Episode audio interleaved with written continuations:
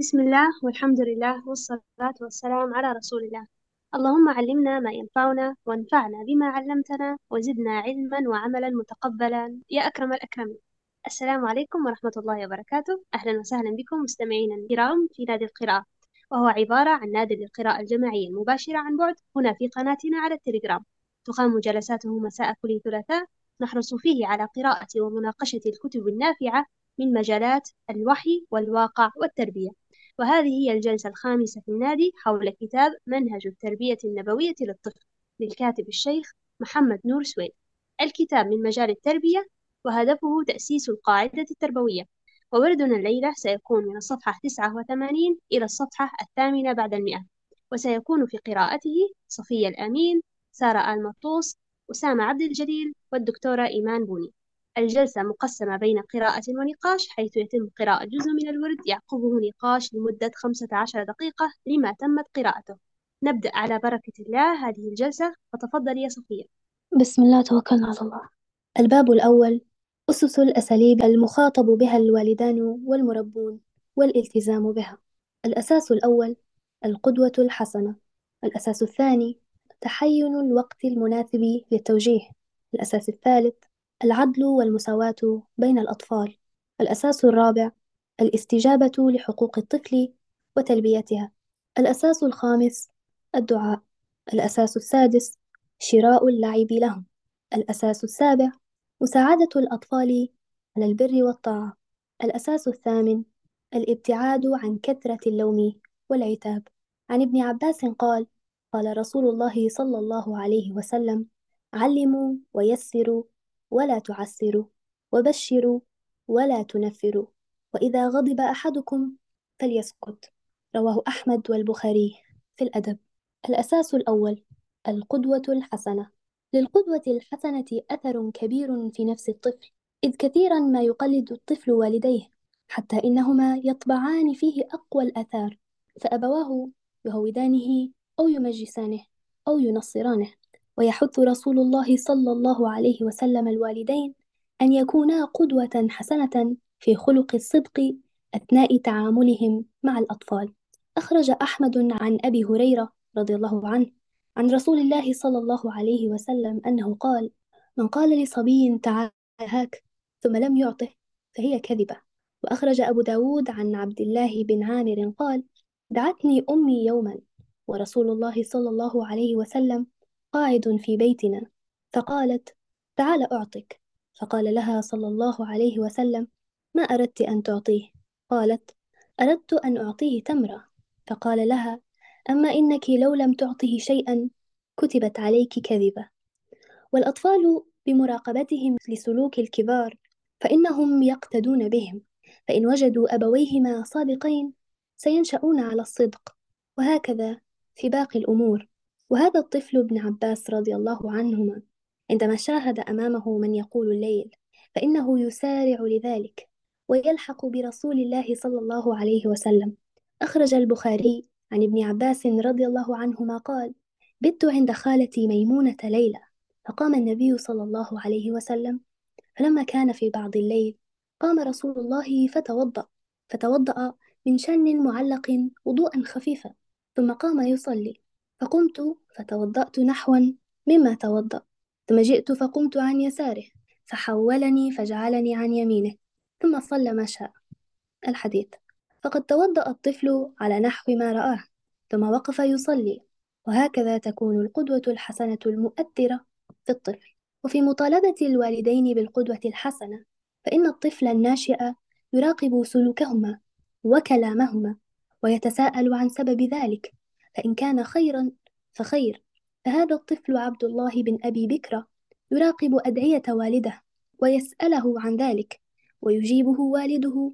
دليل فعله هذا.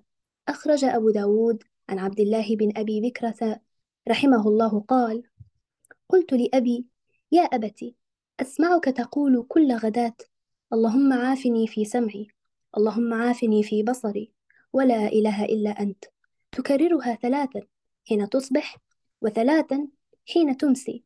فقال يا بني إني سمعت رسول الله صلى الله عليه وسلم يدعو بهن فأنا أحب أن أستنى بسنته. فالوالدان مطالبان بتطبيق أوامر الله تعالى وسنة رسوله سلوكا وعملا والاستزادة من ذلك ما وسعهم ذلك لأن أطفالهم في مراقبة مستمرة لهم صباح مساء. وفي كل آن فقدرة الطفل على الالتقاط الواعي وغير الواعي كبيرة جدا أكبر مما نظن عادة. ونحن ننظر إليه على أنه كائن صغير لا يدرك ولا يعي. الأساس الثاني تحين الوقت المناسب للتوجيه. إن لاختيار الوالدين للوقت المناسب في توجيه ما يريدان وتلقين أطفالهم ما يحبان دورا فعالا في أن تؤتى النصيحة أكلها. وإن اختيار الوقت المناسب المؤثر في الطفل يسهل ويقلل من جهد العملية التربوية. فإن القلوب تقبل وتدبر. فإن استطاع الوالدان زمن إقبال قلوب أطفالهم توجيههم فإنهم سيحققون فوزا كبيرا بعملهم التربوي. وإن الرسول صلى الله عليه وسلم كان دقيق النظر إلى تحين الزمان والمكان المناسبين لتوجيه الطفل. والاستفادة منهما في تلقين الطفل الأفكار وتصحيح سلوكه الخاطئ وبناء سلوك سليم صحيح. وقد قدم النبي صلى الله عليه وسلم ثلاثة أوقات أساسية في توجيه الطفل. فما هي هذه الأوقات؟ واحد النزهة والطريق والمركب. فحديث ابن عباس رضي الله عنه الذي رواه الترمذي قال كنت خلف النبي صلى الله عليه وسلم يوما فقال يا غلام الحديث يدل على أن هذه التوجيهات النبوية كانت في الطريق وهما يسيران إما مشيا على الأقدام أو سيرا على الدابة ولم تكن هذه التوجيهات في غرفة محدودة وإنما في الهواء الطلق حيث نفس الطفل أشد استعدادا للتلقي وأقوى على قبول النصائح والتوجيهات.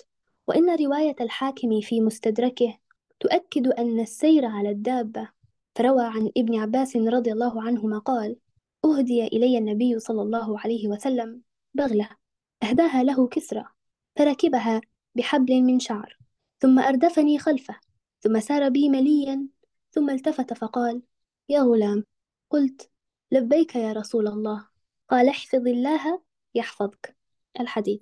حتى إن الرسول صلى الله عليه وسلم ليحمل أحد الأطفال في الطريق سرا من أسراره لكي يحفظه وما ذلك إلا لقوة تأثر الطفل للتلقي في مثل هذه الأوقات. أخرج الإمام مسلم عن عبد الله بن جعفر رضي الله عنهما قال أردفني رسول الله صلى الله عليه وسلم ذات يوم خلفه فأسر إلي حديثا لا أحدث به أحدا من الناس وكان أحب ما استتر به رسول الله صلى الله عليه وسلم لحاجته هدف أو حائش نخل اثنان وقت الطعام. ففي هذا الوقت يحاول الطفل أن ينطلق على سجيته ويضعف أمام شهوة الطعام فيتصرف أفعالا شائنة أحيانا ويخل بالآداب أحيانا أخرى.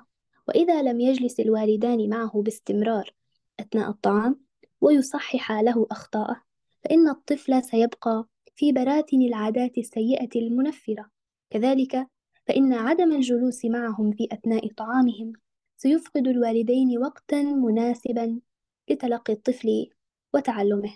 وقد أكل النبي صلى الله عليه وسلم مع الأطفال وشاهد ولاحظ جملة من الأخطاء فقدمها بأسلوب حيوي أثار به عقل ونفس الطفل إلى التصحيح. وهكذا كان. أخرج البخاري ومسلم عن عمر بن أبي سلمة رضي الله عنهما قال كنت غلاما في حجر النبي صلى الله عليه وسلم فكانت يدي تطيش في الصحفة فقال لي رسول الله صلى الله عليه وسلم يا غلام سم الله وكل بيمينك وكل مما يليك فما زالت طعمتي بعد. وفي رواية أبي داود والترمذي وابن حبان في صحيحه أدن يا بني وسم الله وكل بيمينك وكل مما يليك. الحديث. فأنت تجد في هذه الرواية دعوة النبي صلى الله عليه وسلم الطفل إلى الطعام معه وذلك بكل رفق أذنه وجهه إلى طريقة الطعام وآدابه. وغدا الصحابة يصطحبون معهم أطفالهم إلى الولائم وخاصة التي يحضرها رسول الله صلى الله عليه وسلم. فيتعلمون في هذه الولائم علما نافعا وآدابا جامعة فيكتسبون قوة الرجولة شيئا فشيئا. روى الدارقطني عن عاصم بن كليب عن أبيه عن رجل من الأنصار. قال خرجنا مع رسول الله صلى الله عليه وسلم في جنازة فانتهينا إلى القبر. قال فرأيته يوصي الحافر. قال أوسع من قبل رأسه أوسع من قبل رجليه. فلما انصرف تلقاه داعي امرأة من قريش فقال إن فلانة تدعوك وأصحابك. قال فأتاها. فلما جلس القوم أتي بالطعام فوضع النبي صلى الله عليه وسلم يده ووضع القوم فبينما هو يأكل إذ كف يده قال وقد كنا جلسنا بمجالس الغلمان من آبائهم. قال فنظر آباؤنا رسول الله صلى الله عليه وسلم يلوك أكلته فجعل الرجل يضرب يد ابنه حتى يرمي العرق من يده. فقال رسول الله صلى الله عليه وسلم أجد لحم شاة أخذت بغير إذن أهلها. وفي رواية له ذهب بي أبي معه قال فجلسنا بين يدي آبائنا مجالس الأبناء من آبائهم وفي رواية ثالثة خرجت مع أبي وأنا غلام مع رسول الله صلى الله عليه وسلم ثم ذكر الحديث ثالثا وقت مرض الطفل المرض يلين قلوب الكبار القاسية فما بالك بالأطفال الذين ما زالت قلوبهم عامرة باللين وحسن الاستقبال فالطفل عندما يمرض يجمع بين سجيتين عظيمتين في تصحيح أخطائه وسلوكه وحتى معتقده. سجية فطرية الطفولة وسجية رقة القلب رقة القلب والنفس في أثناء المرض. وقد وجهنا إلى هذا رسول الله صلى الله عليه وسلم فزار طفلا يهوديا مريضا ودعاه إلى الإسلام وكانت الزيارة مفتاح عهد النور لذلك الطفل. روى البخاري عن أنس رضي الله عنه قال كان غلام يهودي يخدم النبي صلى الله عليه وسلم فمرض فأتاه النبي صلى الله عليه وسلم يعوده فقعد عند رأسه فقال له أسلم. فنظر إلى أبيه وهو عنده فقال أطع أبا القاسم. فأسلم. خرج النبي صلى الله عليه وسلم وهو يقول الحمد لله الذي أنقذه من النار. الحديث. فرأيت كيف كان هذا الطفل؟ يخدم النبي صلى الله عليه وسلم ولم يدعه إلى الإسلام بعد إلى أن وجد النبي صلى الله عليه وسلم الوقت المناسب لدعوته فأتاه وعاده إلى مثل دعوة النبي للأطفال أدعو نفسي وأدعوك وإلى الصبر والحلم في الدعوة وتحين الوقت المناسب لإلقاء بذرة الإيمان لتنمو في التربة الصالحة في الوقت الصالح. وهكذا أصبح بيدي الوالدين ثلاثة أوقات رئيسية مناسبة في توجيه الطفل وبناء شخصيته وهي وقت النزهة والطريق والركوب ووقت الطعام ووقت المرض وإلى غيرها من الأوقات التي يجدها الوالدان مناسبة لطفلهم. انتهى الورد هنا. بارك الله فيك يا صفية. جزاك الله خيرا على قراءتك الطيبة. والآن نفتح باب النقاش. أي حد؟ عنده أي شيء حاب يضيفه شيء لفت انتباهه في الورد أي تعليق فهذه المساحة مفتوحة لكم. صراحة يعني سبحان الله تركيز الكاتب حول الأوقات المناسبة للنصح وأنا اللي لاحظت أكثر حاجة إن سبحان الله أن لعل كل وقت يكون له نصيحة مختلفة ويكون تكون عمق النصيحة مختلفة. يعني سبحان الله مثلا آخر آخر وقت ذكر وقت المرض النصيحة اللي كانت فيه كبيرة وثقيلة وما هيش سهلة المعتقد والإيمان آه، إن الإنسان يتخلى عليه ما هيش حاجة سهلة. فوقت المرض آه، ليه ليه آثار قوية. على عكس مثلا وقت المركوب والنزهة اللي آه، ممكن تمشي فيه النصائح وما إلى ذلك عكس وقت الطعام. فسبحان الله اختلاف الأوقات في النصيحة وعمق النصيحة كيف ممكن تكون شن هي أيضا في بداية الورد آه، لما تكرر الرسول عليه الصلاة والسلام لما كان كانت المرأة قالت لي طفلها تعال هاك. إحنا للأسف نعتبره في الأطفال ما يعني كيف نوصف؟ ما همش مش ما همش بشر ولكن ما عندهمش ذلك الوعي والتركيز بينما الطفل سبحان الله أخلاقياته سلوكياته قيمه تتكون في ذاك الوقت. أيضا حتى فكرة التأثير أنت كيف تأثر على الطفل لازم أنت راه تكون آه، صادق معاه وحسن السلوك معاه في بدايته حتى يثق فيك ويقدر يعتبرك قدوة فعلا يقدر آه، يستمد منك المعلومات. لكن أنت لو كنت مش صادق معه كانت سلوكياتك مناقضة لكلامك فصعب إنه هو بعدين ممكن يصاحبك أو ممكن إنه هو يعتبرك آه، المكان الأول اللي يلجأ له وياخذ منه. وهذه مشكلة حاليا يعانوا منها هلبة أولياء الأمور وفي هلبة مواضع إن أطفالهم ما يعتبروش فيهم هم المصدر الأول للمعلومات أو هو المصدر الأول اللي ممكن نلجأ له بسبب هلبة تبعات بسبب تصرفات وبسبب عدم صدق وما إلى ذلك. فأنا هذه الأشياء اللي لفتت انتباهي في الورد. كيف سبحان الله الرسول عليه الصلاة والسلام في في الكلمة متاع لما المرأة جت ولما المرأة قالت لابنها تعالى أعطك كان حريص الرسول عليه الصلاة والسلام يوصلها الرسالة هي خطأ وخطر هذه الرسالة حتى توصل بعدين تقدر هي توصلها للطفل وتستوعبها. فهذا اللي لفت انتباهي في الورد. فلو عندكم أي مداخلة فالمساحة مفتوحة لكم. آه، السلام عليكم ورحمة الله وبركاته. بارك الله فيك يا صفية على القراءة الطيبة والموفقة بنعلق على جزئية جزئية اللي تتعلق بموضوع أن القدوة. كيف أن يعني أنت بتنصح طفل أو بتأثر عليه بداية تبدأ أنت بنفسك وهذا كلنا كلام نعرفوه. بس اللي عادة نشوف فيه مناسب جدا إن إحنا استذكار الأمثلة الواقعية اللي نعيشوا فيها لأنه مرات المفهوم لما نديرلاش إسقاط على واقعنا ما نشوفوش ال- الأشياء اللي إحنا قاعدين نمارسوا فيها يبدأ هنا في خلل يعني. آه، مثلا على سبيل المثال موضوع الكذب مثلا. بعض الناس تتهاون في الأمر هو في موضوع في, في الهاتف مثلا. آه نعطي مثال. آه طبعا مثال قديم نعرفوه كله. تاع يجي حد يطقطق أبوك مهناش وأنا مهناش هذه طبعا آه مثال مشهور. آه من الأمثلة اللي عادة الناس تغفل عليها مثلا في الطريق وهم ماشيين التأخر في الوقت. آه أنا في الطريق. هو قاعد في الحوش ما طلعش. الطفل يسمع في الكلام هو. ال- الأطفال عندهم قدرة على التركيز على التفاصيل رهيبة جدا ما تخطرش على بالي لدرجة إنه يضحكوا فينا بسبب ي- يلتفتوا لأشياء إحنا من كثر ألفتنا لها ما ما فكرناش إن راي غلط مرات. في أشياء م- مرات تصير في في أسلوبنا في كلامنا في غيره. يعني موضوع القدوة بيحط عبء كبير على الوالدين إنه فعلا يراجعوا روحهم. بكري بكري السلوكيات وينتبهوا لأدق التفاصيل. آه، وموضوع بالذات خاصة موضوع التمسك بالقيم. بتقولش كلام وتقول عكسه. بتدعي شيء وتدير عكسه. على سبيل المثال كيف الطفل بيتعلم قيمة العدل؟ وإذا كان الآباء الأبو والأم في الحوش مش مطبقينه بشكل حقيقي في توزيع ال- الأكل مثلا ولا توزيع هدايا ولا توزيع حتى الاهتمام. بالأطفال. يعني آه، كذلك آه، الاتزان والتوازن. يعني كيف أنت بي- الطفل بيتعلم حاجة زي هذه ويشوف مثلا الآباء والأمهات يصرفوا في أوقاتهم في أمور مش مهمة ومسيبين المهم مثلا. آه الانشغال مثلا بال social media والتواصل والتليفونات وغيرها. بعدين يقول لك حين بالطفل ما يستخدمش التليفون والموبايل. انت أنت تستخدم فيه. فيعني محتاجين فعلا يعني مراجعة أنفسنا في الجانب هذا بشكل كبير. آه بالنسبة لي اللي يتعلق بموضوع التحين الوقت المناسب. بالفعل يعني سبحان الله يعني يعني الحمد لله إن قرينا في الكتاب هذا موضوع مثلا وقت المرض وقت النزهة وقت غيره. وإحنا مرات نديره في أوقات غير مناسبة مرات للنصيحة. يعني ما الطفل يكون متضايق هو متضايق. يعني جاي مثلا دار دار خطأ. يعني دار حاجة معينة هو جاي متغشش وكذا ولا خايف وكذا يقعد أنت تنصح فيه. وليش؟ وتزيد تزيد تخوفه يعني. ما فيش لقطة أحيانا تمتص الصدمة متاع الطفل وتهديه بعدين لما هو يهدى.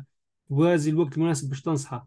يعني ما أعرفش هذه الدنيا ضفتها من عندي متكلمش عنها في الكتاب لكن آه هذه اللي نشوف فيها من الوقت المناسب.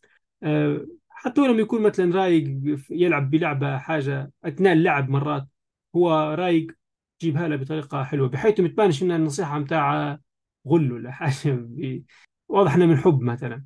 ودي نأكد على نقطة اللي هي موضوع أن الطفل لو ما يحسش إن اللي ينصح فيه يحبه ويبي له الخير ما يتقبلش نصيحته.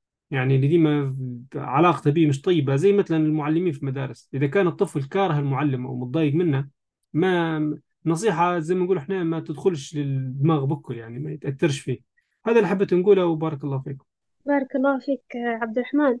سبحان الله لو أنا مثلا نجي نتعمق في الأوقات لو زي وقت النزهة والمركب اللي يحكي عليها والطريق إنسان في ذلك الوقت ممكن خلاص هو هو هو الإنسان الكبير يكون خارج أصلا من الأعباء ومن لما هو مثلا يمشي يزردة ولا يمشي يتمشى ولا يمشي أي حاجة فيكون تكون نفسه فعلا مقبلة. فأنا نشوف مرات لما نمشي منتزه ولا حاجة نشوف الصغار فعلا كيف يلعبوا ومنطلقين. سبحان الله الأماكن المفتوحة تعطي براح أكثر للإنسان. فتشوف الطفل اللي هو في قمة سعادته فتنصح النصائح هذه ففعلا حيكون لها أثر كبير. والنصائح مثلا اللي ضربها الكاتب كمثال يعني مثلا حديث الرسول عليه الصلاة والسلام والنصيحة اللي نصحها لسيدنا ابن عباس قال احفظ الله يحفظك. هذه النصيحة ممكن الإنسان يقول شن بيفهم منها عيل لكن حد في عمر كويس ممكن إنه هو يفهمها وعندها بعد إيماني قوي. ما هيش ما هيش حاجة سهلة. هنا ممكن نشوفوا عمق النصيحة كيف كيف تبان إن أراه الوقت هو ممكن إنك تنصح نصيحة كويسة وقوية وعميقة. فسبحان الله تحين وقت النصيحة آه، هلبة مهم. خطرها على القدوة. في حتى هي حاجة مهمة إن آه، أحيانا الآباء والأمهات في أثناء إن هم يبوا يبوا أبنائهم يقبلوا عليهم وياخذوهم يتخذوهم قدوة ويسألوهم أحيانا يصير منهم إن هم آه، يبوا يجاوبوا على كل أسئلة أطفالهم. فأثناء الإجابة مرات يجاوبونهم على أسئلة خاطئة. وهنا أنت لما يعني تجاوب طفلك سؤال عن طريق كذب أو إنك أنت تكذب عليه في سؤال معين فأنت هنا زعزعت الثقة. مش لازم تجاوب على كل شيء ممكن تتعلم في ذاك الوقت إنه عادي بابا وماما ما يعرفوش كل شيء فنقدر نبحثوا مع بعضنا في الإجابة. ف... ف... فهذا كنوع يعني ممكن الطفل ياخذ يتخذك فيه كقدوة إنك أنت تبحث عن الإجابة معاه هذه الحاجات اللي خطرت في بالي. آه لو أي حد عنده مداخلة حاب يضيفها فالمساحة مفتوحة لكم. تمام. بما أن ما فيش أي مداخلات ممكن نستكمل الورد مع عبد الرحمن. تفضل عبد الرحمن. بسم الله. الأساس الثالث العدل والمساواة بين الأطفال. وفي الحاشية يقول اختلف الموجبون في كيفية التسوية فقال محمد بن الحسن وأحمد وإسحاق وبعض الشافعية العدل أن يعطى الذكر مثل حظ الأنثيين كالميراث. وقال الجمهور لا فرق بين الأنثى والذكر والظاهر الأمر بالتسوية. عن كتاب تحقيق القضية في الفرق بين الرشوة والهدية للشيخ عبد الغني النابلسي. أعود للمتن وهذا ركن ثالث مخاطب به الوالدان للالتزام به ليستطيعا تحقيق ما يريدان ألا وهو العدل والمساواة بين الأطفال. إذ لهما كبير الأثر في مسارعة الأبناء إلى البر والطاعة. ويكفي أن نعلم أن شعور الطفل بأن أحد والديه يميل إلى أخيه ويكرمه ويدلله أكثر منه. إن مجرد هذا الشعور لا سمح الله سيجعل في هذا الطفل شراسة لا يقوى الأبوان على الصمود أمامها وحسدا لا يستطيع الوالدان كبح جماحه. فهؤلاء إخوة يوسف لما علموا أن من أبيهم ميل قلبه إلى يوسف رموا أباهم بالخطأ. قال تعالى إذ قالوا ليوسف وأخوه أحب إلى أبينا منا ونحن عصبة إن أبانا لفي ضلال مبين. الآية. فكانت نتيجة قناعتهم هذه أن يقدموا على عمل مشين في حق الإخوة وحق الأبوة. قال تعالى اقتلوا يوسف أو اطرحوه أرضا يخل لكم وجه أبيكم وتكونوا من بعده قوما صالحين قال قائل منهم لا تقتلوا يوسف وألقوه في غيابات الجب يلتقطه بعض السيارة إن كنتم فاعلين. الآيات. وهكذا حبكوا هذه المؤامرة على أخيهم الصغير الذي لم يبلغ الحلم ولا ذنب له إلا إظهار والده حب حبه له أكثر من إخوته. فكان هذا الحسد وذاك الكيد. لذلك مهما قدم الوالدان من نصائح وتوجيهات وترغيب وترهيب فلن تكون له أي جدوى ما لم يلتزما بالعدل والمساواة بين الأطفال ماديا ومعنويا. ولا يظهرا ميلهم القلبي أمام أطفالهم وأبنائهم. وقد وضح لنا رسول الله صلى الله عليه وسلم قاعدة عظيمة في طريقة بر الأطفال وخضوعهم لوالديهم. إنه العدل والمساواة. وإليك بيان هذا. روى الشيخان عن النعمان بن البشير رضي الله عنهما أن أباه أتى أو أتى به رسول الله صلى الله عليه وسلم فقال إني نحلت أي أعطيت ابني هذا غلاما كان لي. فقال رسول الله صلى الله عليه وسلم أكل ولدك نحلته مثل هذا؟ فقال لا. فقال رسول الله صلى الله عليه وسلم لا تشهدني على جور. ثم قال صلى الله عليه وسلم أيسرك أن يكونوا لك في البر سواء؟ قال بلى. قال رسول الله صلى الله عليه وسلم فلا إذن. وفي رواية لمسلم فقال أفعلت هذا بولدك كلهم أو كلهم؟ قال لا. قال اتقوا الله واعدلوا في أولادكم. فرجع أبي في تلك الصدقة. وفي رواية الدار قطني قال النبي صلى الله عليه وسلم لك ولد غيره؟ قال نعم. فأعطيتهم كما أعطيته؟ قال لا قال ليس مثلي يشهد على هذا.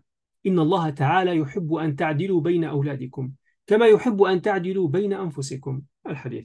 وروى الإمام أحمد وأبو داود والنسائي وابن حبان في حديث النعمان بن بشير رضي الله عنه قال رسول الله صلى الله عليه وسلم اعدلوا بين أولادكم اعدلوا بين أولادكم اعدلوا بين أولادكم. الحديث. وعن النعمان بن بشير رضي الله عنهما قال قال رسول الله صلى الله عليه وسلم اعدلوا بين أولادكم في النحل كما تحبون أن يعدلوا بينكم في البر واللطف. رواه أبي آه ابن أبي الدنيا في كتاب العيال وقال محققه حديث صحيح. يقول الشيخ عبد الغني النابلسي رحمه الله معلقا على الأحاديث. ووجه الدلالة في هذه الأحاديث أن عدم المساواة بين الأولاد حرام فوق أن تمييز بعض الأولاد على البعض الآخر أمر من شأنه توليد العداوة والحقد والبغضاء بينهم ويؤدي إلى قطيعة الرحم. ومن شدة يقظة السلف الصالح أنهم كانوا يعدلون بين أبنائهم حتى في القبلة استجابة لنداء رسول الله صلى الله عليه وسلم وتنفيذا لأمره. وحتى إن رسول الله صلى الله عليه وسلم لينبه إلى العدل في القبلة بين الصبي والبنت. فقد روى البيهقي عن أنس رضي الله عنه أن رجلا كان جالسا مع النبي صلى الله عليه وسلم فجاء بني له فقبله وأجلسه وأجلسه في حجره. ثم جاءت بنية فأخذها فأجلسها إلى جنبه. فقال النبي صلى الله عليه وسلم فما عدلت بينهما؟ ويقول طاووس ولا يجوز ذلك ولو برغيف محترق. وبه قال ابن المبارك وروي معناه عن مجاهد وعروة. فأي منهاج في العالم كله وأي مدرسة تربوية على الكرة الأرضية تستطيع أن تنبه إلى العدل في القبلة والجلوس في الحجر والجوار إنها مشكاة النبوة. وفي كثير من الأحيان قد يقع التشاجر والقتال بين الأبناء أو بين الأطفال فحتى تصفو النفوس الناشئة وتبتعد عن الكيد والحسد فلا بد من التفريق بينهم وإحقاق الحق وإبطال الباطل والعدل والمساواة بينهم. فهذا رسول الله صلى الله عليه وسلم يفرق بين طفلين اقتتلا ويصحح لهما أفكارهما الخاطئة ويدعو الكبار إلى دفع الظلم بشتى صوره. ومتى ارتفع الظلم حل العدل مكانه. روى مسلم عن جابر بن عبد الله رضي الله عنهما قال اقتتل غلامان غلام من المهاجرين وغلام من الأنصار. فنادى المهاجري يا للمهاجرين ونادى الأنصاري يا للأنصار فخرج النبي صلى الله عليه وسلم فقال ما هذا؟ دعوى الجاهلية؟ قالوا لا يا رسول الله إلا أن غلامين اقتتلا. فكسع أي ضرب دبر الإنسان بصدر قدمه أحدهما الآخر. فقال لا بأس ولينصر الرجل أخاه ظالما أو مظلوما. إن كان ظالما فلينهه فإن هذا له نصر وإن كان مظلوما فلينصره. ومن العدل أن تفرق بين الأطفال. إذا رأيتهم يقتتلون لأنه لا بد من وجود ظالم منهم ومظلوم. ولهذا قال الترمذي رأيت أبا عبد الله أي أحمد بن حنبل مر على صبيان الكتاب يقتتلون ففرق بينهم. وفي الختام هذا الركن نوجه هذه البشارة إلى الوالدين العادلين والمربين المقسطين لنرى الأجر الأخروي يوم القيامة لهم فضلا عن تحقيق أهدافهم التربوية في الدنيا وذلك بالفوز بمنابر من نور جعلني الله وإياك منهم ووفقني الله وإياك إلى التمسك بالعدل. روى مسلم بن عبد الله بن عمرو بن العاص رضي الله عنه قال قال رسول الله صلى الله عليه وسلم إن المقسطين عند الله على منابر من نور الذين يعدلون في حكمهم وأهليهم وما ولوا. الحديث. وبقي سؤال هام يواجه الوالدين وهو متى يجوز التفضيل؟ يرى الإمام أحمد بن حنبل رحمه الله حرمة التفضيل بين الأولاد. ما لم يكن هناك داع أو مقتض للتفضيل فإنه لا مانع منه. قال في المغني فإن خص بعضهم لمعنى يقتضي تخصيصه مثل اختصاصه بحاجة أو زمان أو عمى أو كثرة عائلة أو اشتغاله بالعلم ونحو ذلك من الفضائل أو صرف عطية عن بعض ولده لفسقه أو آه، أو بدعته أو لكونه يستعين بما يأخذه على معصية الله أو ينفقه فيها. فقد روي عن أحمد ما يدل على جواز ذلك لقوله في تخصيص بعضهم بالوقوف لا بأس به إذا كان لحاجة. وأكرهه إذا كان على سبيل الأثرة والعطية في معناه. الأساس الرابع الاستجابة لحقوق الأطفال. إن إعطاء الطفل حقه وقبول الحق منه يغرس في نفسه شعورا إيجابيا نحو الحياة ويتعلم أن الحياة أخذ وعطاء. كذلك فإنه تدريب للطفل على الخضوع للحق فيرى أمامه قدوة صالحة. وإن تعوده العدل في قبول الحق ورضوخه له. تتفتح طاقته لترسم طريقها في التعبير عن نفسه ومطالبته بحقوقه وعكس هذا يؤدي إلى كبتها وضمورها. فهذا رسول الله صلى الله عليه وسلم يستأذن غلاما على يمينه لكي يتنازل عن حقه ليعطيه للكبير الذي على يساره. فإذا بالطفل لا يؤثر سؤر رسول الله صلى الله عليه وسلم على نفسه لأحد أبدا فيعطيه رسول الله صلى الله عليه وسلم الإناء ليشرب ويهنأ في الاستمتاع بحقه. أخرج البخاري ومسلم عن سهل بن سعد رضي الله عنه أن رسول الله صلى الله عليه وسلم أتي بشراب فشرب منه وعن يمينه غلام وعن يساره الأشياخ. فقال للغلام أتأذن لي أن أعطي هؤلاء؟ فقال الغلام لا والله يا رسول الله لا أؤثر بنصيبي منك أحدا. فتله أي وضعه رسول الله صلى الله عليه وسلم في يده وزاد رزين والغلام هو الفضل بن العباس. وعندما يتقدم أحد الأطفال معترضا لشعوره بغبن حقه إلى رسول الله صلى الله عليه وسلم قبل معركة أحد ويقول لحبيبه ومصطفاه يا رسول الله لقد قبلت ابن عمي في دخول المعركة وأنا إن صارعته صرعته. فيأذن رسول الله صلى الله عليه وسلم لهما بالمصارعة أمامه وإذا به يفوز على ابن عمه ويصرعه. فما كان من رسول الله صلى الله عليه وسلم إلا أن أذن له ليكون جنديا مسلما في قتال المشركين. فهل هناك شخص في الدنيا أعلى مكانة وأسمى منزلة وأرفع جاها وأكثر جنودا وتابعين أفضل من رسول الله صلى الله عليه وسلم؟ كلا وألف كلا فهو قبل الحق من الصغير وهو علمنا ووجهنا أن نقبل الحق من الصغير دون تكبر أو استعلاء أو تعجرف على الصغير. ويمكن أن نسأل صنفا من الكبار علام الحيل واللف والدوران مع الأطفال والتهرب من الخضوع والاستجابة لحقوقهم. لمثل هؤلاء نوجه الحديث التالي.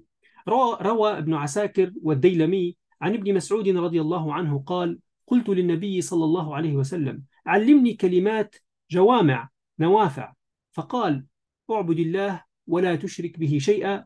وزل مع القرآن أينما زال. واقبل الحق ممن جاء به صغيرا أو كبيرا وإن كان بغيضا بعيدا.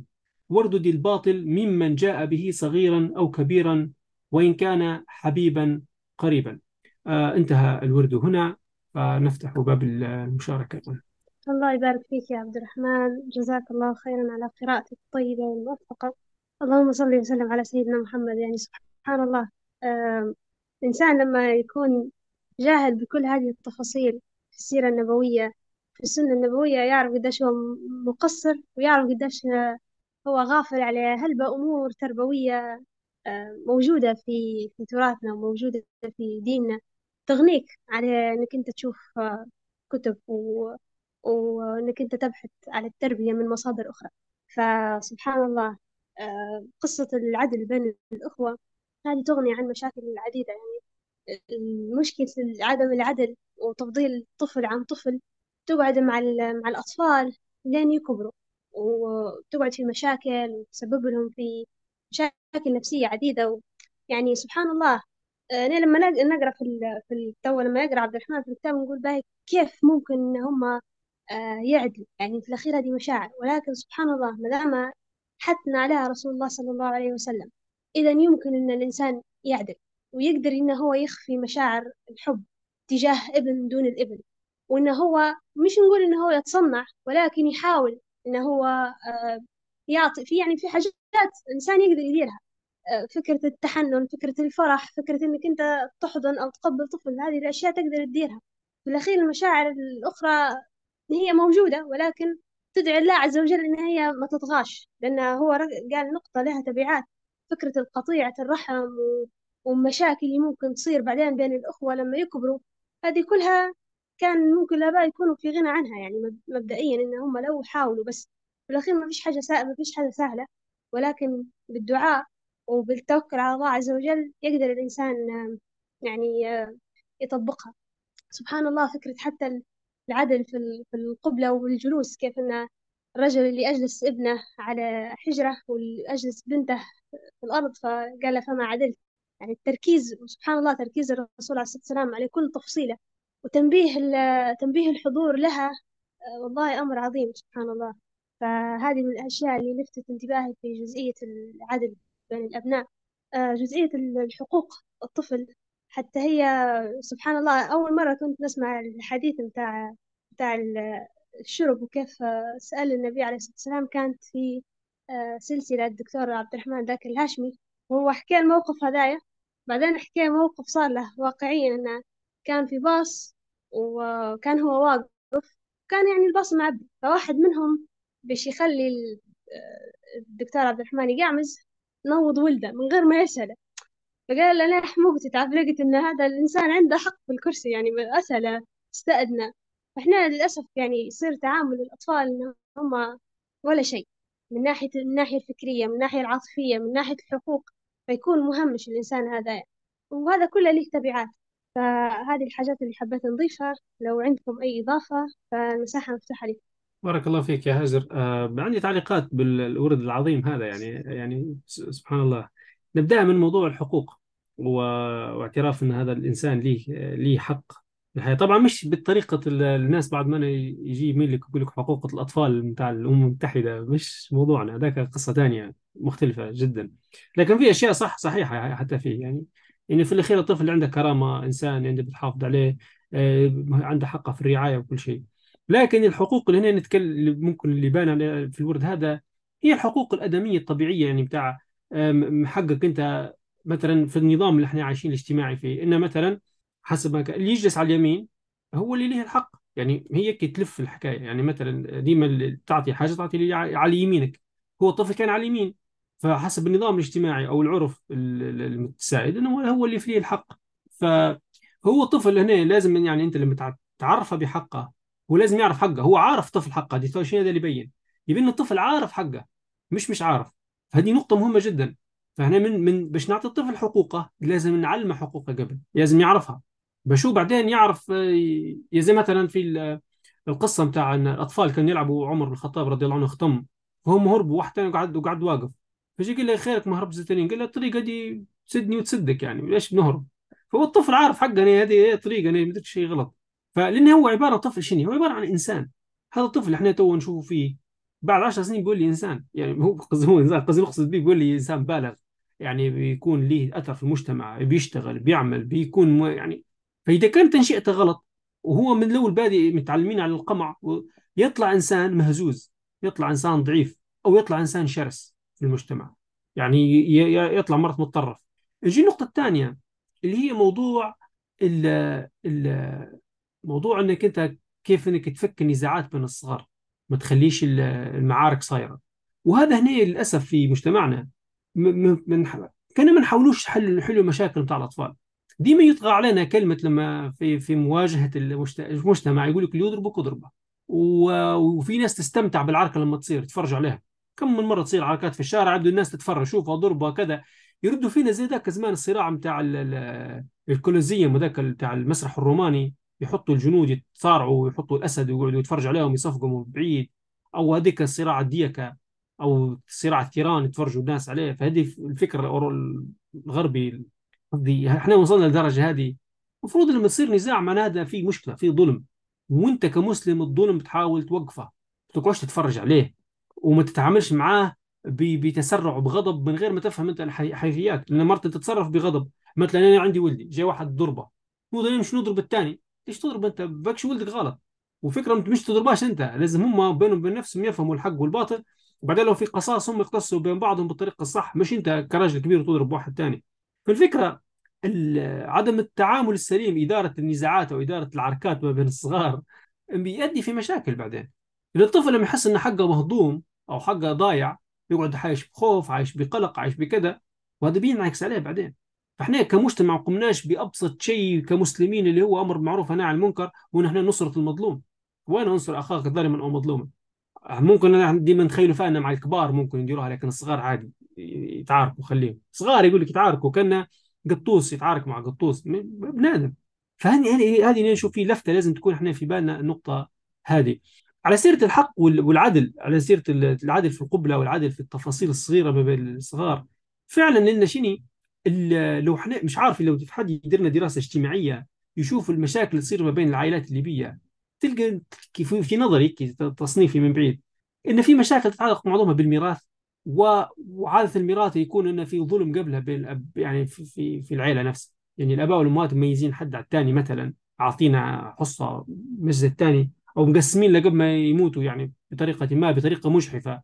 يعني يقول لك أنا نقسم ورثتي قبل ما أموت باش ما يتعاركوش على الورثة بعدين. لكن هي ديك التقسيمة كانت فيها ظلم مثلا. آه هذه حاجة. الشيء الثاني اللي آه بنتكلم عليه في موضوع العدل ما بين الصغار اللي هي موضوع التعامل نفسه.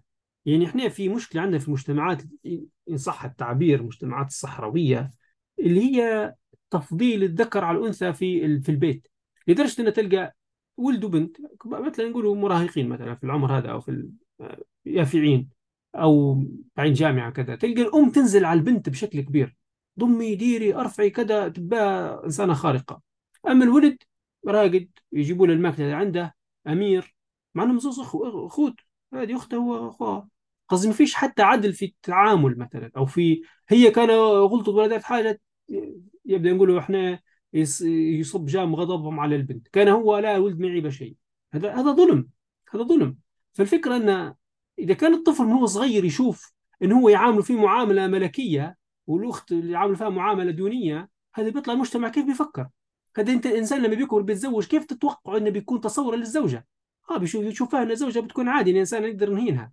آه بنت في الشارع نقدر يعني يعني يتحرش بها ينشبها يعكسها وغيرها لأنه عادي هو في الحوش متشرب فكرة انه عادي البنت تهان انه هو لا ما يمس حد.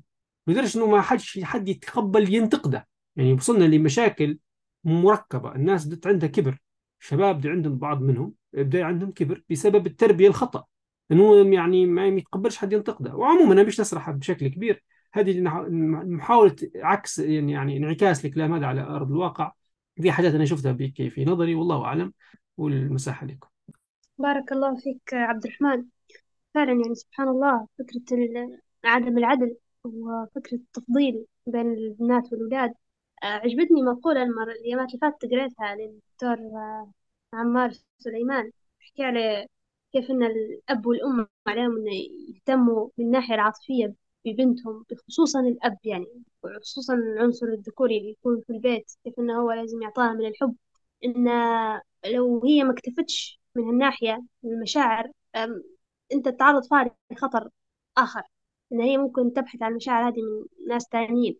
فبعدين هو قال ودار إسقاط للحديث الرسول عليه الصلاة والسلام إنه سياق الحديث ما نذكراش بتاع إن من كانت عنده بنت أحسن تربيتها ويعني كل الأمور فهي تكون ليه يعني تحميه من النار والدخلة. وإن هذا الجانب الشعوري في صلب الموضوع. إنك أنت هنا حميتها وربيتها وأشبعتها ف... فخلاص هي بإذن الله يعني أنت هيك وفيت وكفيت في الجانب هو. ففعلا نقطة المشاكل اللي تصير بين الصغار كل ما نحس إن كل معاملتنا تجاه الأطفال هي من كونهم إن إحنا ما نعتبروش فيهم بشر للأسف يعني. خليه يتعاركوا ما تدخلش بناتهم صغيرين يقول لك أطفال. تو هم بعد خمس دقائق يتصاحبوا يولوا زي قبل. ما فيش أي تبعات اللي ممكن زي ما حكيت المشكلة اللي ممكن تصير بناتهم شنو في ظلم ما فيش. لا لا خليهم صغار. فكرة إنك أنت ما, ما تعطيش حقه. لا لا عادي عيل في مشكلة. تكذب عليه تدير عيل عيل عيل. ما كأناش هذا الطفل إنسان. ما, ما فيش إسقاط إنه هو إنسان أبدا. إنه هو عنده مشاعر عنده أحاسيس وعنده يفهم يفهم. إحنا مش قادرين نستوعبوا إن هذا الطفل راهو يفهم. من هو صغير؟ أنت قد تقدر تربيه تقدر تعلمه تقدر تعطيه القيم والمبادئ والسلوكيات وكل شيء هو حيستوعب. هو قادر على الاستيعاب. الله خلقه هو قادر على الاستيعاب من هو صغير. فإحنا لو كان نتخلصوا من الفكرة هذه في دماغاتنا آه نقدر نتفاهموا مع الصغار ونقدر نحسن تربيتهم إن شاء الله.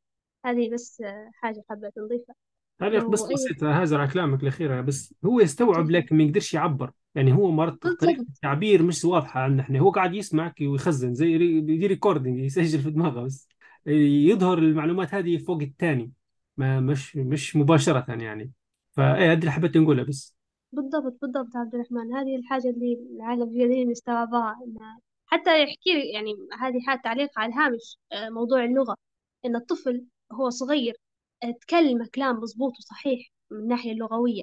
يعني ما تقوللاش مثلا آه، هذه كخة ولا المصطلحات اللي إحنا نستخدم فيها لا العيل هذا لازم من هو صغير لما تتخاطب معاه تخاطب بمصطلحات صحيحة وتعبي له قاموسة عادي ما فيش مشكلة. مش لأنه زي ما قلت ما يقدرش يعبر ويتكلم فهو مش قادر يستوعب. لا قادر يستوعب قادر يخزنهم هالمعلومات هذه في عنده وتصحح له من الناحية اللغوية يعني طريقة نطقه في الكلمات وتصرفه فيهم. ف... فبارك الله فيك عبد الرحمن. لو أي حد عنده مداخلة فما زال المساحة مفتوحة لكم؟ تمام. بما أن في شيء مداخلات ممكن نستكمل الورد مع أسامة. تفضل أسامة. ومن حق الطفل أن يصبح إماما وقائدا إذا كان عالما قارئا على من يكبره بالعلم والمعرفة. روى الإمام عبد الرزاق في مصنفه عن مهاجر بن حبيب الزبيدي قال اجتمع أبو سلمة بن عبد الرحمن وسعيد بن جبير. فقال سعيد بن جبير لأبي سلمة حدث فإنا سنتبعك. قال أبو سلمة قال رسول الله صلى الله عليه وسلم إذا كان ثلاثة في سفر فليؤمهم أقرأهم وإن كان أصغرهم فإذا أمهم فهو أميرهم. قال أبو سلمة فذاكم أمير أمره رسول الله صلى الله عليه وسلم. ومعلوم أن معنى أقرأهم أي أفقههم في أحكام الصلاة وتلاوة القرآن. روى الإمام مسلم رحمه الله أن أبا موسى استأذن على عمر ثلاثا فكأنه وجده مشغولا فرجع. فقال عمر ألم تسمع صوت عبد الله بن قيس؟ ائذن له. فدعي به. قال ما حملك على ما صنعت؟ قال إنا كنا نؤمر بهذا. قال لتقيمن على هذا بينة أو لأفعلن. فخرج فانطلق إلى مجلس من الأنصار فقالوا لا يشهد على هذا إلا أصغرنا.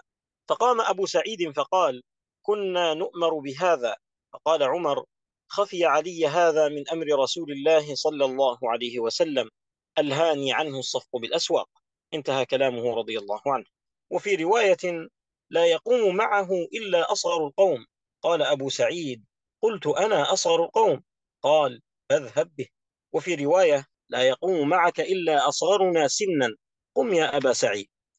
أرأيت أخي المسلم كيف أن أمير المؤمنين يقبل شهادة الحق من الصغير أبي سعيد الخدري رضي الله عنهما فهل لا نقتدي به؟ وقد سار السلف الصالح على قبول الحق من الصغير مهما كان نوعه. فهذا أبو حنيفة رحمه الله اتعظ بمقالة طفل صغير حينما رأى الإمام الطفل يلعب بالطين فقال للطفل إياك والسقوط في الطين. فقال الغلام الصغير للإمام الكبير إياك أنت من السقوط لأن سقوط العالم سقوط للعالم. فما كان من أبي حنيفة إلا أن تهتز نفسه لهذه المقولة. فكان لا يخرج فتوى بعد سماعه هذه المقالة من الطفل الصغير إلا بعد مدارستها شهرا كاملا مع تلامذته. قال مسعر كنت أمشي مع أبي حنيفة فوطئ على رجل صبي لم يره. فقال الصبي لأبي حنيفة يا شيخ ألا تخاف القصاص يوم القيامة؟ فقال فغشي على أبي حنيفة فأقمت عليه حتى أفاق. فقلت له يا أبا حنيفة ما أشد ما أخذ بقلبك قلب قول هذا الصبي؟ قال فقال أخاف أنه لق. وروى ابن ظفر المكي. فقال بلغني أن السري بن المغلس السقطي قرأ على مؤدبه ونسوق المجرمين إلى جهنم وردا.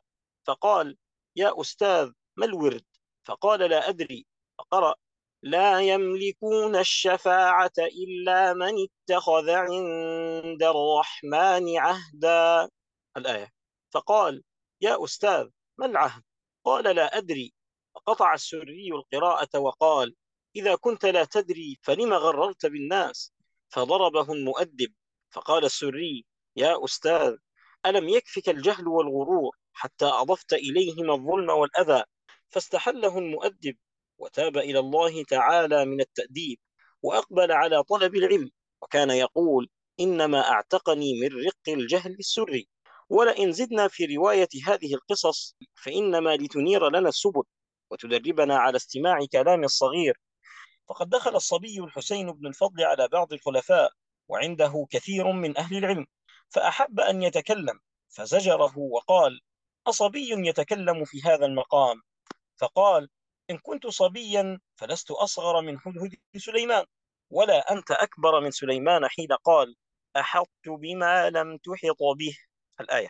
ثم قال ألا ترى أنه فهم الحكم سليمان؟ ولو كان الأمر بالكبر لكان داود أولى. وقد مر معنا قبول الإمام مالك من الغلام الناشئ الإمام الشافعي وكيف صحح الطفل الصغير للإمام الكبير.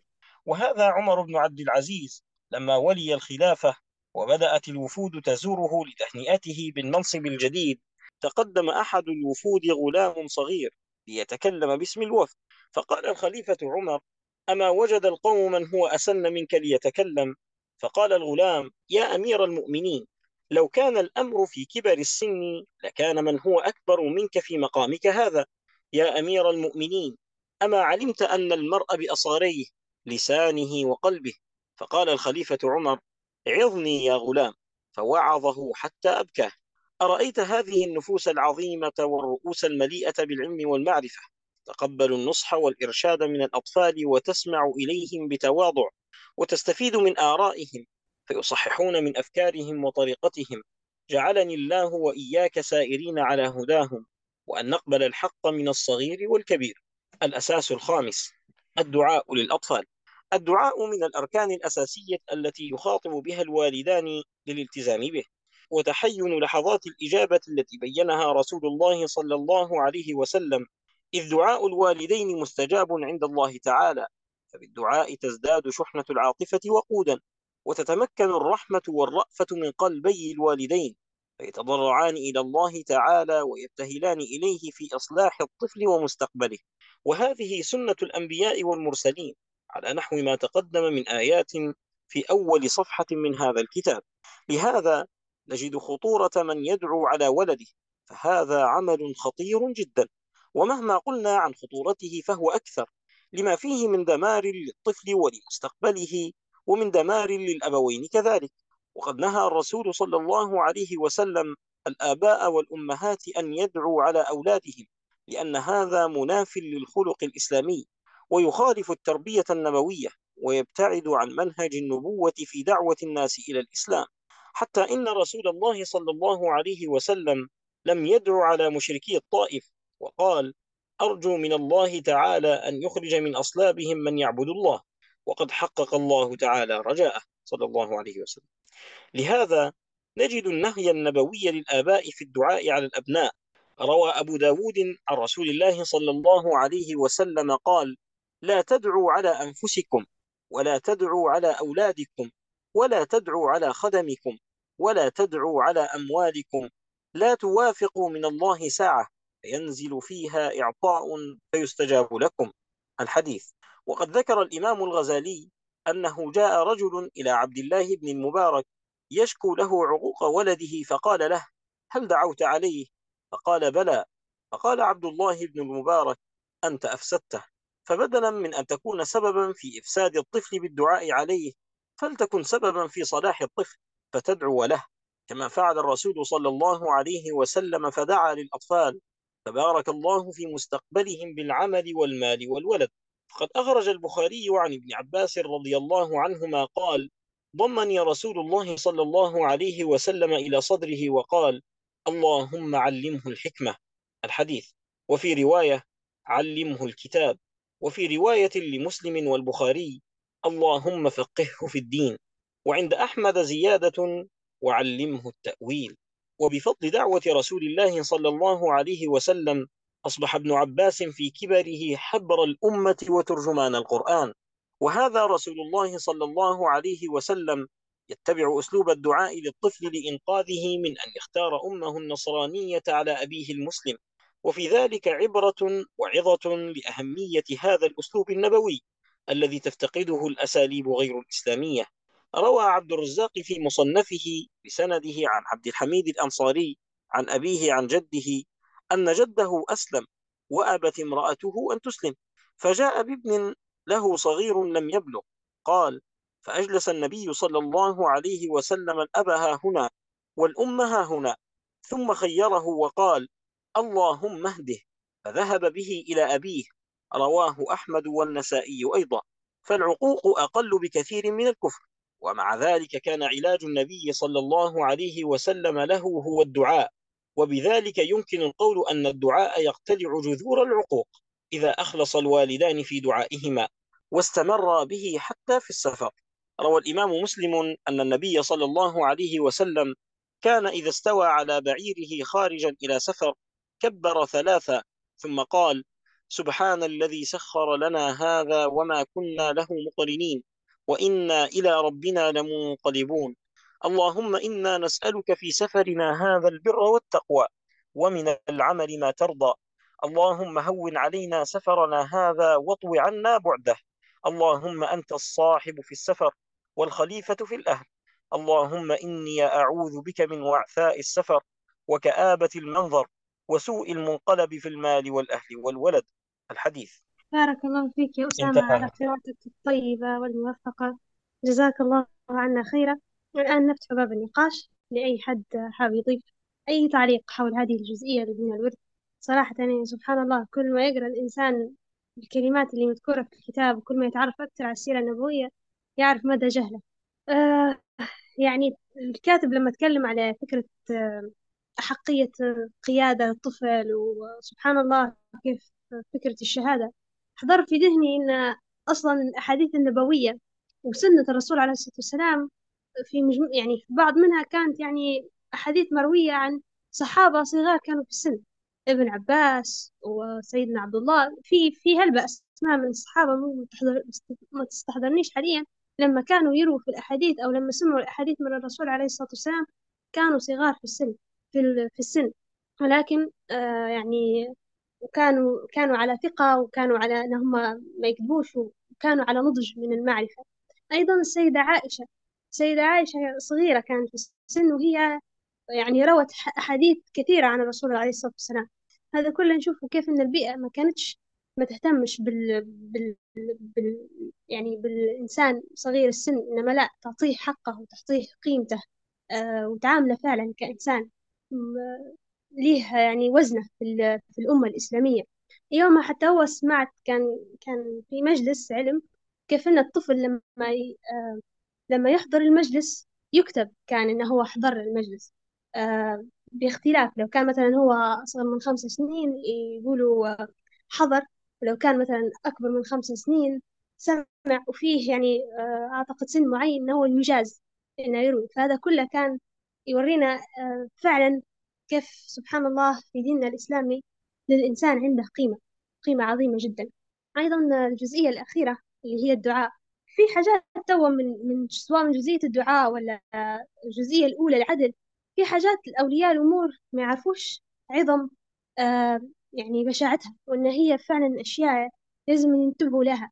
هي نابعة عن جهل يعني توا لما قرأنا الجزئية الأولى متاع عدم العدل, العدل الوصف اللي وصفه الكاتب إن في بعض من حرم هذا الأمر يعني وصلت للحرام فكرة الدعاء وكيف إن آه، نهى نهى عنه الرسول عليه الصلاة والسلام وإن عنده مخاطر هذه في ناس غايبة عنها يسحبوها هيك وخلاص حاجة عادية ما, ما هياش عندها الوزن هواء والنهي والزجر في في ديننا الإسلامي. ف... ف... فقيمة الموضوع أحيانا يكون غايب علينا. ونرجع كل مرة سبحان الله لما تمر جلسة نتذكر الكلام اللي قاله الشيخين في التقرير في البداية إن هذا الكتاب يجب أن يدرس في المدارس. يعني حاجات غايبة علينا حرام إن إحنا ما نكونوش عندنا علم بها منذ وقت طويل جدا. حتى نعرف حقوقنا هذاك الوقت مش بس إنه ممكن نكون آباء وأمهات. فهذا الشيء لفت انتباهي في الورد. آه، نعطيكم الكلمة الآن لأي حد آه، حاب يعلق أو يشاركنا برأيه حول هذه الجزئية. آه، بسم الله الرحمن الرحيم. بارك الله فيك هاجر وبارك الله فيك يا أسامة على القراءة الطيبة الموفقة. نبدأ من آخر جزئية موضوع الدعاء وموضوع كيف ال- كيف ليه أثر كبير. لما شو نشوفوا سيدنا إبراهيم عليه السلام لما الدعاء متاعه بركته كيف يعني نتيجتها إن إحنا أصبحنا مسلمين الآن وجاء الرسول صلى الله عليه وسلم وبعده فعشان كان دعاء دعاء لأبنائه الذرية من بعده. آه، ال- الأنبياء كذلك متلاحظوا الأدعية اللي يدعوا فيها يعني ال- موضوع الذرية. حتى من يعني يوم القيامة من شرف المؤمنين أنهم يشني ذرياتهم معاهم. آه، يعني بنركز على نقطة الدعاء والكلام. إحنا يراه موضوع يعني هي كيف نقولها. إحنا في ديننا موضوع الكلمة لها أثر كبير. يعني كلمة تدخل الإنسان الجنة وتطلعه أو تدخل النار. كلمة. كلمة الإنسان يصبح بها مسلم ويبدأ له حقوق وواجبات زي ما إحنا نقول واحد عند الجنسية. الإنسان زمان لما يقول أنا أشهد أشهد أن لا إله إلا الله محمد رسول الله خلاص ده عنده حقوق. كان عنده باسبورت خلاص هذا أصبح خش في آه، وطن جديد. آه، حقوق كاملة ليه خلاص. يعني هذا يصبح حتى يج- يجير حد يعطيه الأمان يعطيه الأمان خلاص. يعني يجير بأدناهم أع- أعلاهم. يعني فالفكرة أن الكلمات إحنا نعظم فكرة الكلمة اللي تطلع منا في دعائنا في حتى يعني يعني الرسول صلى الله عليه وسلم وصانا ببيت في في في أعلى الجنة في أدنى الجنة وفي ربض الجنة. شني واحدة منها اللي هي من ترك المراء وهو محق وشني ومن يعني آه يترك المزح يعني يترك الكذب ولو كان مازحا. يعني الفكرة أنك أنت ما حتى بالمزح ما تكذبش. ليش؟ لأن في الكلمة لها عظم لها لها أثر كبير عظيم في في ديننا. هذه يعني الطفل لما يكون مستوعب النقطة هذه والآباء والأمهات مستوعبين النقطة هذه يبدو فعلا موضوع الدعاء يبدأ أمر مهم وكذلك خطير في ذات الأمر. أم، تقريبا شنو هذا اللي بنا هذا تقريبا بيخص الدعاء؟ أما قبلها كان موضوع الاستجابة لحقوق الطفل أه، تكلمنا عليه. أيوة نقطة ثانية موضوع الاستماع للأطفال والنصائح متاعهم أو الصغار في السن. لأن زي ما قلنا نرجع لنفس النقطة إذا كان إحنا طفل ما نحسش أن ليه أي قيمة واعتبار ونتجاهل كلامه هذه مشكلة كبيرة. فأنت الطفل لما هو صغير تأخذ يعني تحترم كلامه وتسمع له. وفعلا مرات الطفل يعني خلينا نتكلم من ناحية عملية قدرة الإبداع عنده أكثر من الناس الكبيرة في السن. ليش؟ لأن إحنا لما نجي نفكروا في أي موضوع ديما يستحضر عنا التاريخ اللي مرينا به التجارب اللي مرينا بها قاسية. يعني مرات إحنا جربنا جربنا جربنا لدرجة أن بدينا هذا الموضوع لا ما يمشيش. عند الطفل ما عندهاش التجارب السابقة هذه. لما يجي يفكر في الموضوع يفكر بإبداع مطلق. يعني يعني أنت داروا تجربة يعني لو اختاروا ورقة ورسمت فيها دائرة. جات واحد كبير في السن يقول له شنو تشوف أنت؟ شيء يقول لك والله نشوف في شمس يقول لك نشوف في كورة. الطفل مرتي شو يقول لك أنا أشوف حاجات تانية بكم ما تخطرش على البال. يعني نسبة الإبداع عند الطفل عالية. لدرجة إنه يقول لك لما يدخل المدرسة إبداعه يقل. المدرسة نوعا ما ساهم في عملية قتل الإبداع؟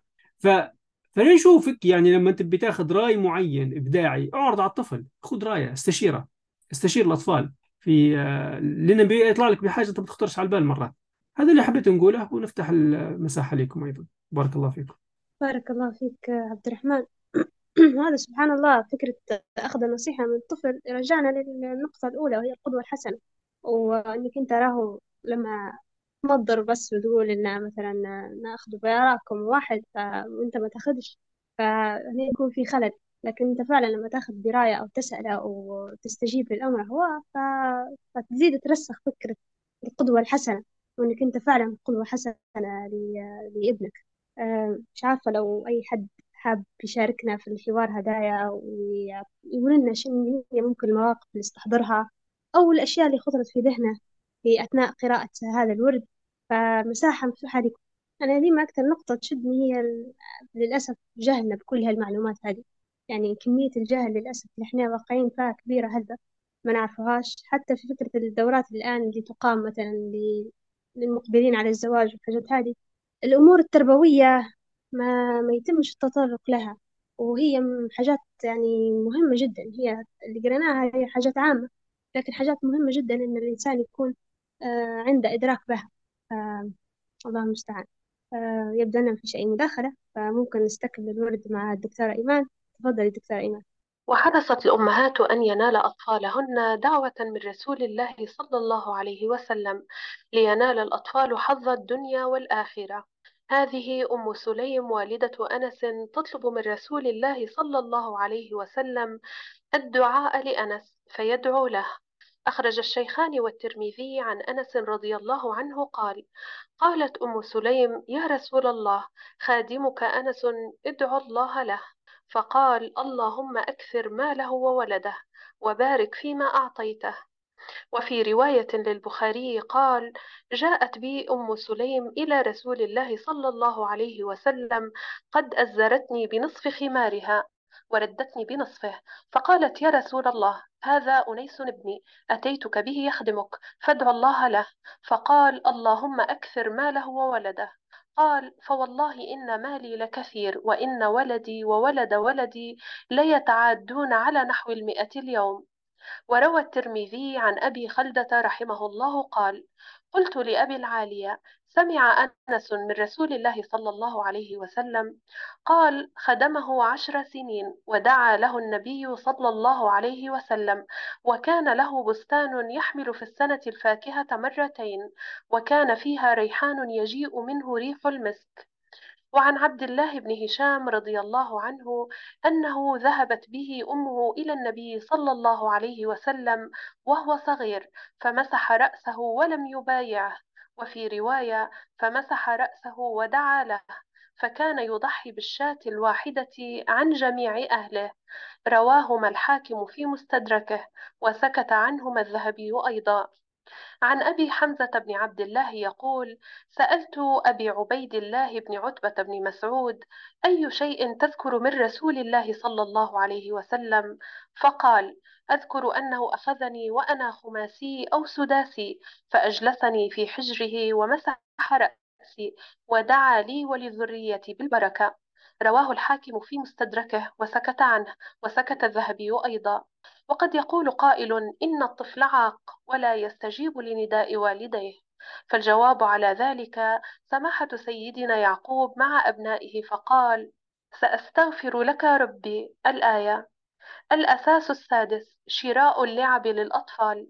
إن إقرار الرسول صلى الله عليه وسلم للعبة عائشة رضي الله عنها التي كانت تلعب بها يدلنا على حاجة الطفل للألعاب وحبه للمجسمات الصغيرة. وإن مشاهدة الرسول صلى الله عليه وسلم لعصفور أبي عمير وهو يلعب به دليل آخر على حاجة الطفل للعب تكون بيديه فيتسلى بها. وإن الحسين رضي الله عنه كان عنده جره يتسلى به. فعن علي رضي الله عنه قال كانت لي من رسول الله صلى الله عليه وسلم ساعة من السحر آتيه فيها فكنت إذا أتيت استأذنت فإن وجدته يصلي سبح فدخلت وإن وجدته فارغا أذن لي فأتيته ليلة فأذن لي فقال أتاني الملك أو قال جبريل فقلت ادخل. فقال إن في البيت ما لا أستطيع أن أدخل. قال فنظرت. فقلت لا أجد شيئا. فطلبت. فقال لي انظر. فنظرت. فإذا جر للحسين بن علي مربوطا بقائم السرير في بيت أم سلمة. فقال إن الملائكة أو إن معشر الملائكة لا ندخل بيتا فيه تمثال أو كلب أو جنب. رواه أبو يعلى في مسنده بسند صحيح. ولكن من يأتي للطفل بهذه الألعاب؟ إنه الوالدان فيشتريان له من اللعب ما يناسب عمره وقدرته ويضعونها بين يديه وفي متناوله وذلك ليبدأ بتشغيل عقله وحواسه وتنمو شيئا فشيئا وحتى تكون اللعبة مفيدة وجيدة للطفل لا بد للوالدين أن يطرحا على أنفسهما التساؤلات التالية حين شراء الألعاب لأطفالهم هل اللعبة التي ستحضرها من النوع الذي يستثير نشاطا جسديا صحيا مفيدا للطفل؟ أهي من النوع الذي يرضي الحاجة للاكتشاف والتحكم في الأشياء؟ أهي من النوع الذي يتيح التفكيك والتركيب؟ أهي من النوع الذي يشجع تقليد سلوك الكبار وطرائق تفكيرهم؟ فإذا كانت الإجابة بنعم كانت اللعبة مناسبة ومفيدة تربويا. الأساس السابع مساعدة الأطفال على البر والطاعة وتهيئة أسبابهما لهم. إن تهيئة الأسباب للطفل حتى يبر والديه ويطيع أوامر الله تعالى يساعد الطفل على البر والطاعة. وينشطه للاستجابة والعمل وإن تهيئة الأجواء المناسبة يستدعي من الطفل أن يسير سيرا محمودا من تلقاء نفسه وبالتالي يكون الوالدان قد قدما له أكبر هدية في مساعدته على النجاح.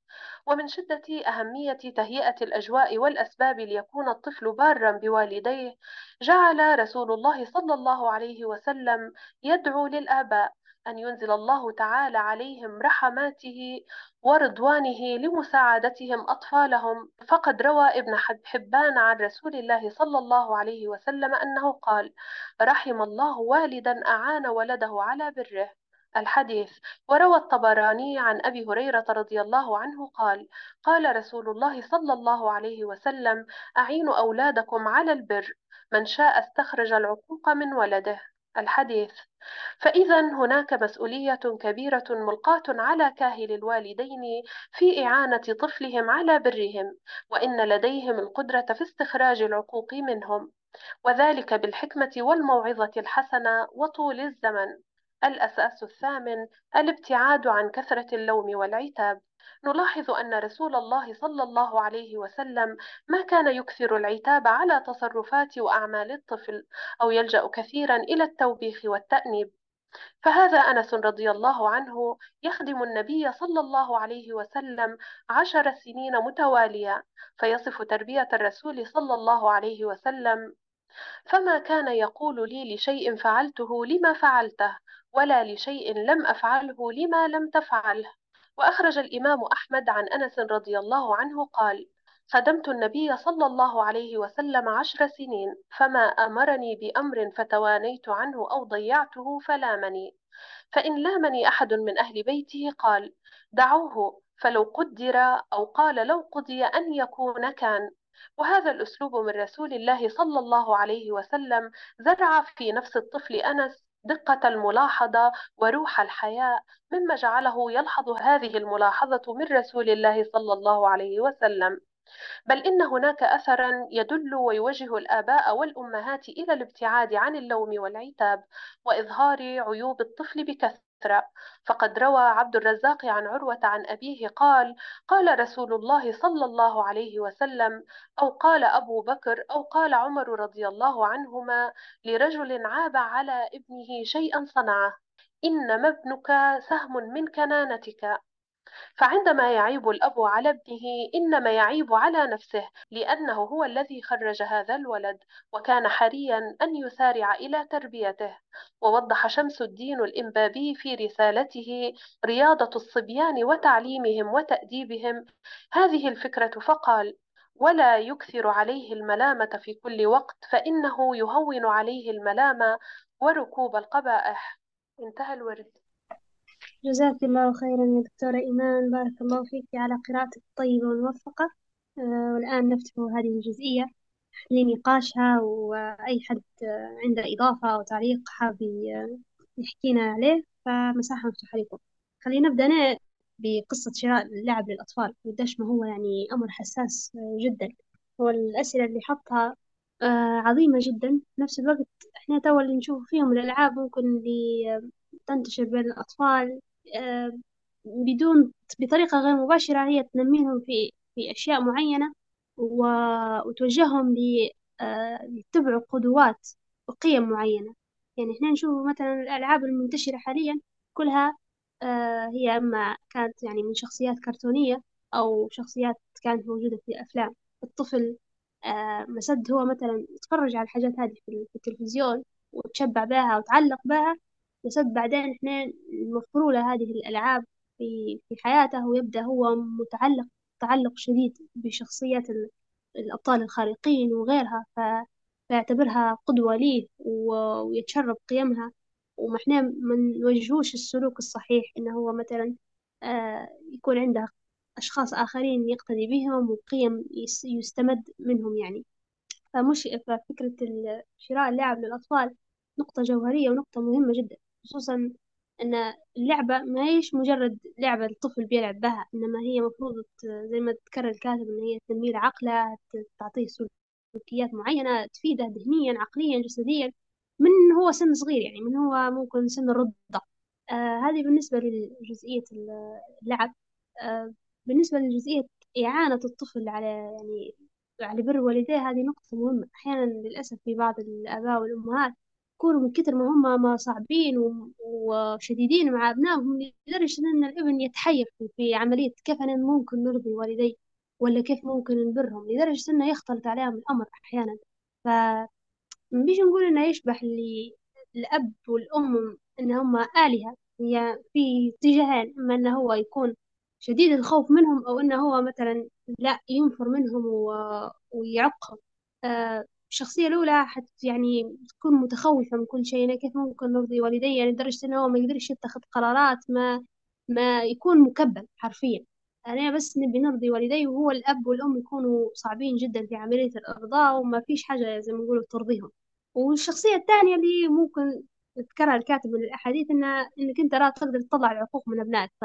فممكن الابن هو يدير تصرفات خاطئة يكشخ يصيح.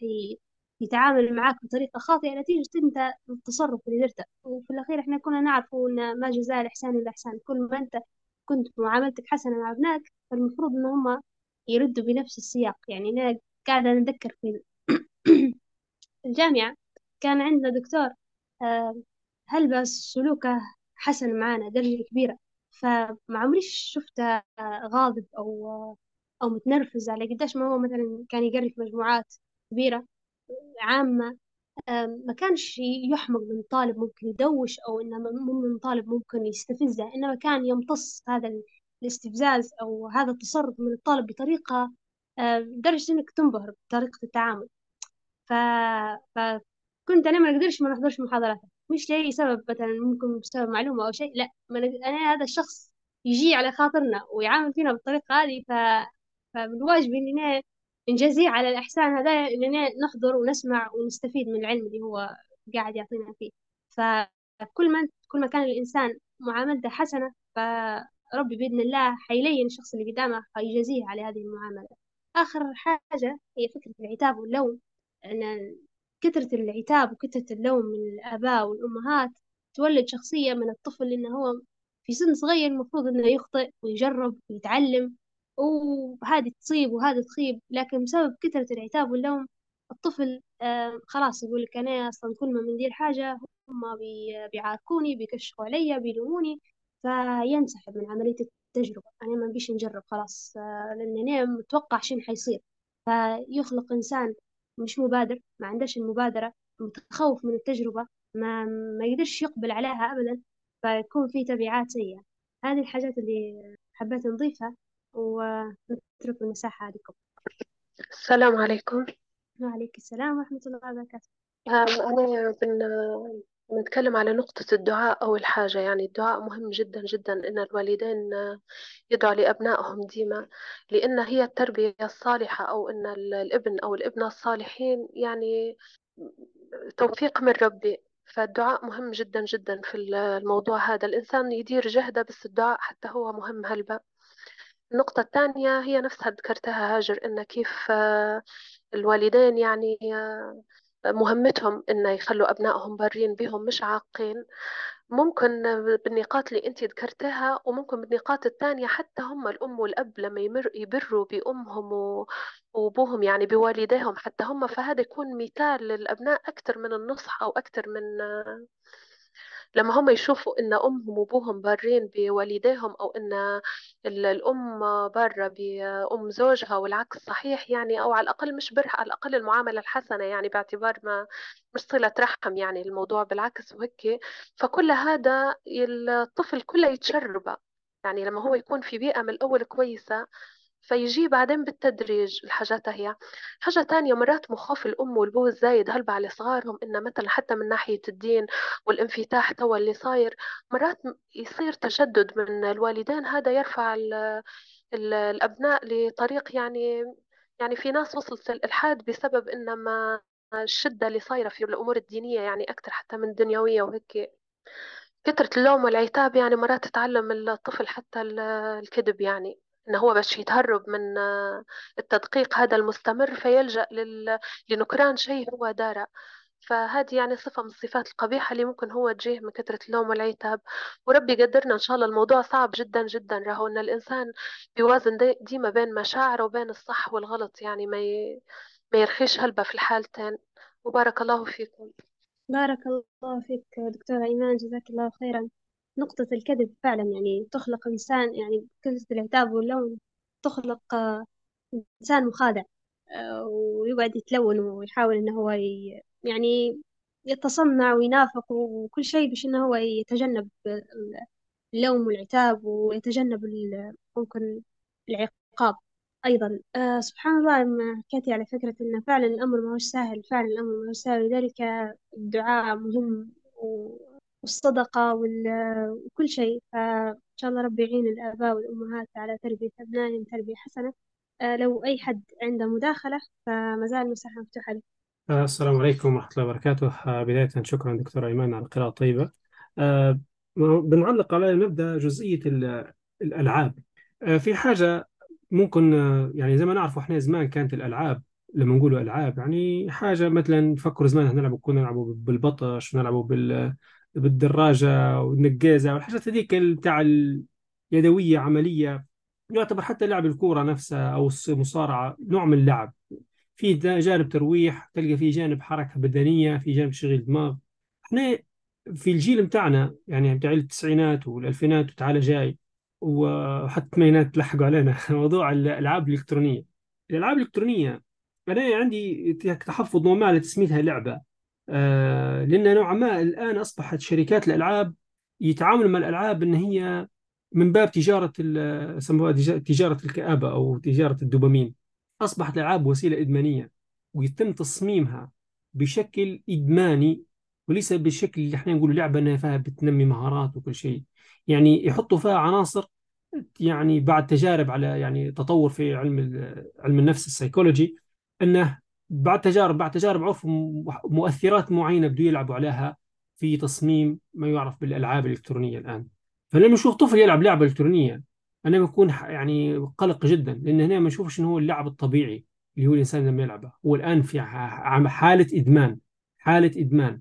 آه الإدمان نفس بالضبط إدمان الكوكايين أو إدمان أي حاجة تانية. قد يختلف ممكن في الأثر في الضرر بالشكل لكن هي عملية إدمانية. آه يعني هذه بس حبيت نعلق عليها لأن لازم يكون في حذر من النوع هذا. زيدك زيدك عليها أن الشركات الآن تاع الألعاب الكبيرة بتاع نقول إحنا ال PlayStation وغير ذلك هذه الشركات ما ما عندهاش من القيم الإسلامية شيء. يعني هي عبارة عن تنظر بالربح المادي آه، وما عندهاش أي إشكالية تمرر أجندة تمرر أفكار خلال ألعاب. بعض والأمهات ما ينتبهوش لها. هي تكون داخل اللعبة داخل مرحلة معينة الطفل لما يلعب يوصل مرحلة معينة تتكشف له. آه، فما الآثار والأضرار في الموضوع هذا كبيرة. يعني في بودكاستات تكلمت على الأمر ودراسات وغير ذلك. يعني مش حنسرح بكم في هذا المجال. غير بس تعليق بخصوص شراء اللعب للأطفال. فلازم نعرف شنو اللعبة اللي بيشتروها للطفل قبل كل شيء. في حاجة ثانية تتعلق بموضوع ال- ال- اللوم والعتاب. في حاجة أنا خايف منها جدا من الآباء والأمهات في عملية تعاملهم مع الأطفال. آه، ممكن هذه كنظرتي يعني كتربوي أو كمعلم في المدرسة أو احتكاكي بهم هي نوع في مركزية حول الذات. يعني في نوع من ال ال- ال- يعني الناس متقوقعة حول ذاتها وتنظر للطفل إن هو يبي زي ما يعني قال تاجر يمشي زي ما نبوا إحنا. يعني أو فرضا كان يتكلم كوني أب مثلا على سبيل المثال إن أنا نبي طفلي مثلي زي ما أنا نبي تفكيري بالضبط. ونصبح نوصل للطفل رسائل يا ابني أنا نبي تبيني نرضى عليك امشي زي ما أنا نبيك. وهذه خط... في نوع ما أمر خ- يعني خطير شوي. وهي أشار هاجر أشارت عليها ممكن من غير قصد اللي هي فكرة إن نحطه في... كأن نرسم في روحي إله للطفل هو. أنا اللي الآمر الناهي وأنت تتبع أوامري. هذا المفروض العكس يصير. المفروض أن نتعلم الطفل إن إحنا عبيد لله لازم نرد مركزية التوحيد نفسها. يا طفل يا ابني راني أنا آه يعني آه، عابد لله وأنت عابد لله وإحنا المفروض نطيع الله عز وجل. يعني من باب شني إنه آه، آه، أنت شوف شنو ربي يحب وشنو يكره وتبعه فلو هو خالف مراد الله عز وجل نع- هنا نقول له يا ودني راك ابتعدت عن مراد الله عز وجل. مش لأني أنا نحبه ولا نكره لا لأنك أنت آه، ترد للمصدرية. أنت حتى لو بتغضب تغضب لشيء آه، يعني مس حدود الله عز وجل في النقطة هذه. أنا نتفكر مرة موقف صار لي مع والدي. عادة أنا ما كانش يعني يكشخ بشكل كبير ولا ع- عادي كانت. مرة من المرات كنت يعني آه، شاري شاري باكو عصير لروحي ومقعمزين مع العيلة. وناكلوا مع بعض. فأنا جاي باكل عصير فرحان به. فجاي نصب لي روحي ونشرب. فأختي طلبت مني أعطيني. قلت لها لا متاعي. يعني فديك لما قلت لا متاعي وخذت الواحد بوي يكشخ علي تكشيخة نفكر فيها. نت فيها نتة قوية جدا يعني. كيف أنت هيك كتير؟ وموضوع انت تو قاعد حي وتدير الحركات هذه وموضوع يعني عاتبني على فكرة الأنانية اللي كانت عندي. كيف أني أناني ما تعطيش أختك؟ كيف أنك أنت تكون هيك للدرجة دي طماع وده يعني ما بتفكرش في الآخرين. فكانت يعني آه، صدمة كانت بالنسبة لي لكن عرفت إنه هو ما كانش غضبان لحاجة تمسه هو. يعني هو ما تكلمش على حاجة أنت أسأت لي ولا أنت ما سمعتش كلامي.